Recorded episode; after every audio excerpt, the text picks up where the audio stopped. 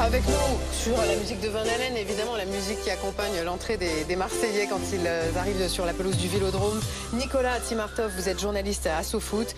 Et l'un des héros du 26 mai 1993, Eric Dimeco, l'un des hommes de cette finale que l'on voit ici soulever la, la fameuse coupe aux grandes oreilles, arrière-gauche de l'OM euh, à, l'époque. Bah, 30 ans ont passé, Eric. 30 hein. ans ont passé. Mais le souvenir. le souvenir de l'unique but de cette finale de Marseille contre l'AC Milan à Munich. Ah. Tout le monde s'en souvient, Eric. Basile Boli. Oui, c'est toujours dans les, mémoires. Euh, moi, j'avoue que sur le moment, je ne l'ai pas vu parce que j'étais euh, en défense. J'ai juste vu les, filets trembler euh, ce soir-là en direct. Voilà, but de, Basile Boli, le seul but de, la rencontre. Et puis il a fallu tenir pendant 45 minutes. Et ce furent des 45 minutes évidemment interminables. Il y a tellement de choses à raconter, Eric. Ce qui est saisissant d'abord, c'est que je crois, il n'y a pratiquement pas un jour sans que l'on te parle à Marseille de cette finale. Oui, j'ai euh, la chance de vivre en centre-ville. Hein. Regardez, la, la, bonne mère est à côté de moi. Et euh, c'est vrai que euh, tous les jours que Dieu fait, on me fait une référence à, cette victoire-là, soit en me remerciant, soit en me faisant un clin d'œil, soit en, me disant ben, ça a été une des soirées de ma vie. voilà, donc c'est vrai que c'est resté dans les mémoires. Bon, il y a même ce petit garçon, je crois que tu me racontais ça hier, ce petit garçon qui, sur la canne un gamin de 10 ans, qui te reconnaît c'est ça, euh, c'est un peu la particularité de cette ville. Hein. Euh, l'histoire du club est transmise par les, parents aux enfants. Hmm. Un petit gamin qui rentrait à l'école le matin, qui euh, m'a croisé, il avait 10 ans sûrement, et il m'a dit Je vous connais, mon papa m'a montré tous les matchs, et encore il y a peu, j'ai regardé la finale de la Ligue des Champions. Voilà. Incroyable. Et ce que ce petit garçon ne sait sans doute pas, Eric, c'est que c'est un moment particulier, ce moment où tu soulèves la coupe au moment où l'OM est sacré. En fait, à ce moment-là, est-ce que tu peux nous dire dans quel état physique tu es? Bon, euh, on est cuit, mais euphorique. Et, moi, cette victoire était particulière. J'ai été formé au club, arrivé en 80. Le club a failli disparaître, liquidation judiciaire. Euh, des minots l'ont euh, relevé et Bernard Tapie est arrivé pour nous amener jusqu'au toit de l'Europe. Donc pour moi, j'ai vu défiler toute ma carrière ce soir-là, notamment le la coupe. Oui. Voilà, et tu manques de t'évanouir hein, un peu avant de, soulever la coupe, à, tel point que le staff de l'Olympique de Marseille, dont Bernard Tapie, vient te soutenir. quoi. Oui, ça c'était le lendemain au retour au stade quand on a présenté la coupe aux supporters. Ça c'est quand même le moment le plus évident, le plus émouvant de, ma carrière. Bon, il y a, enfin, il y a une dimension très très particulière évidemment, Nicolas, que ce trophée pour pour l'Olympique de Marseille. C'est la naissance d'une nouvelle culture footballistique. On peut dire ça. D'abord, euh, la France découvre le mouvement ultra, les supporters, c'est très important. Avant, on n'avait pas trop cette dimension-là dans nos, dans, dans nos clubs. Et surtout, il euh, faut se rappeler quand même que c'est Marseille qui a une position particulière en France, qui, a un rapport très, euh, qui se sent très mal aimé, qui se sentait méprisé, et d'un coup elle a le sentiment qu'elle est sur le, toit du monde. L'autre dimension qui est essentielle aussi, c'est qu'avant les, parcours européens des clubs français, on pense surtout à Saint-Etienne, qui était le plus récent, c'était toute la France était mise derrière, c'était aller les Verts. Là, on a vraiment le sentiment que c'est cette ville-là qui, qui, gagne seule, qui gagne et qui mm. découvre sa puissance. Et effectivement, je rappelle la naissance visuellement, du mouvement ultra. Euh, il y avait des figures très fortes dans, euh, au Vélodrome, mm. et les Marseillais ont toujours mis en avant à la fois le fait qu'évidemment, à jamais les premiers, mm. mais qu'ils étaient, ce qui se discute effectivement, les premiers à avoir eu un grand mouvement de supporters organisés, structurés, qui reste essentiel encore aujourd'hui pour le club. C'est les supporters qui ont inventé à jamais les premiers d'ailleurs? Je pense que c'est tout Marseille. le, type, qui a inventé ce slogan, c'est un génie. Parce qu'il va rester pour la nuit des temps, ce mais slogan. ils vont être à jamais les premiers. Et, mais, et surtout, je pense que la deuxième chose qu'ils souhaitent, c'est soit jamais PSG qui deviennent les seconds. Ça, c'est évident. cest un autre club français remporterait une Coupe d'Europe, ils s'en moqueraient un peu.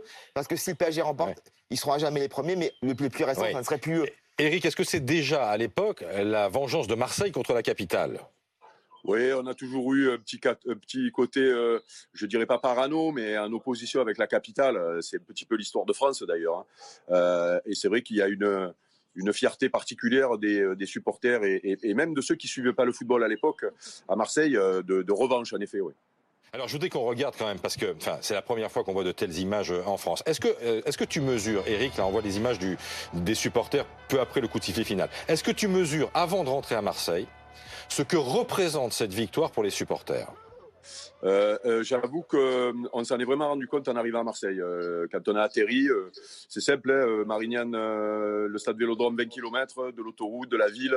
Je crois qu'il n'y avait pas un, endroit sans supporters sur notre chemin. Il y en avait même qui nous suivaient en moto, en voiture.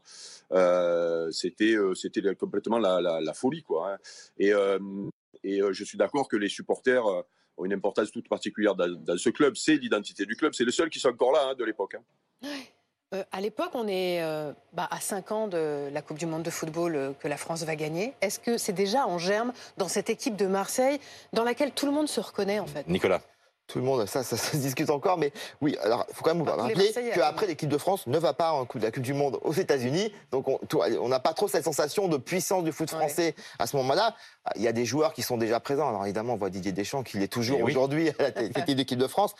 Euh, c'est surtout l'idée que le foot français existe maintenant vraiment comme une, une capacité d'exister sur la, la, scène euh, européenne et voire mondiale du football ça en germe. À ce moment-là, non. Mais clairement, avec le recul, on peut se dire qu'il y a des grands joueurs qui émergent. Est-ce que l'OM invente ce qu'on a appelé le mouvement Black Blamber L'invente non, parce que la réalité du foot français a toujours été cette nature-là, depuis toujours. Je rappelle la première équipe de France euh, qui est à majorité composée de, joueurs euh, de couleur, c'est les années, début des années 80, c'est un match amical contre l'URSS de l'époque. Mais ce qui est réel, c'est que Bernard Tapie derrière met en scène ou illustre ça en disant Marseille est une ville populaire, multiculturelle, l'équipe est à son image. Et c'est vrai quand on regarde, c'est la réalité. Même Basile Boli, c'est un Parisien d'extraction, hein, c'est pas un Marseillais euh, pur jus. voilà, contrairement à notre invité. Mais voilà, il le met en scène, mais ça va mettre du temps à, évoluer. Et c'est vrai qu'aussi le climat politique en France va évoluer à, ce moment-là, parce que l'extrême droite explose et que donc toutes ces problématiques vont prendre de l'importance. Et après, il y a la réalité de Marseille en tant que ville, comment elle se conçoit, comment elle se regarde. Je rappelle qu'en même temps, c'est aussi la ville où le FN fait ses premiers gros scores euh, à ce moment-là. Donc c'est quelque chose de très paradoxal. Mais Bernard Tapie va en jouer parce qu'il a aussi des ambitions politiques, Bernard Tapie, derrière. Voilà une victoire qui prend un peu donc une dimension presque politique, Eric. Oui, euh, ben, le football est éminemment politique, on le sait euh, encore aujourd'hui. Et ce qui est rigolo dans notre histoire, c'est que les deux personnages centraux de cette histoire, c'est-à-dire notre président et notre buteur ce soir-là, sont des Parisiens bon en plus. il n'arrête jamais. Ah, il n'arrête jamais. Eric, il chante en permanence. Tu peux y aller d'ailleurs, on a un supporter parisien, Mathieu Croissando, là, tu peux, ben, tu peux vraiment y aller. Mais je vais regarder le match. Est-ce que tu les revois Tu les revois les coéquipiers régulièrement euh.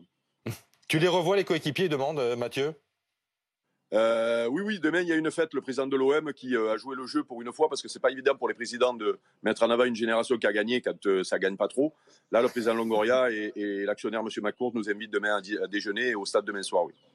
Et, avant ça, ce soir, une grosse fiesta ce soir. Il y a une grande fête sur le parvis de l'hôtel de ah. ville de Marseille aussi. Je, je, fais ce qu'on peut appeler un jubilé.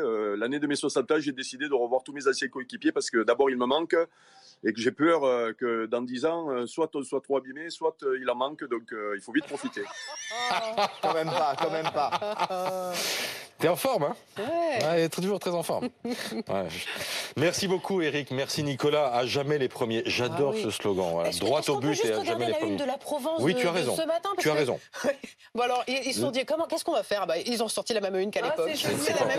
C'était le, Provençal à l'époque, qui est devenu la Provence. Bah, ils n'ont plus que ça. Enfin, ils ont plus que ça maintenant. Ils ont quand même plutôt sur tout ça. Ils ont depuis, je vois, mal remporter de nouveau une C1. Déjà le PSG avec 600 millions de budget, il n'y arrive pas. Jamais dire jamais. Alors, euh, à l'époque, c'était un des plus gros budgets d'Europe. Hein, c'était pas petit poussé. Merci à tous les deux. Allez, on s'en lasse pas les images de cette dernière, de cette soirée de folie rassemblée par Antoine Fernandez.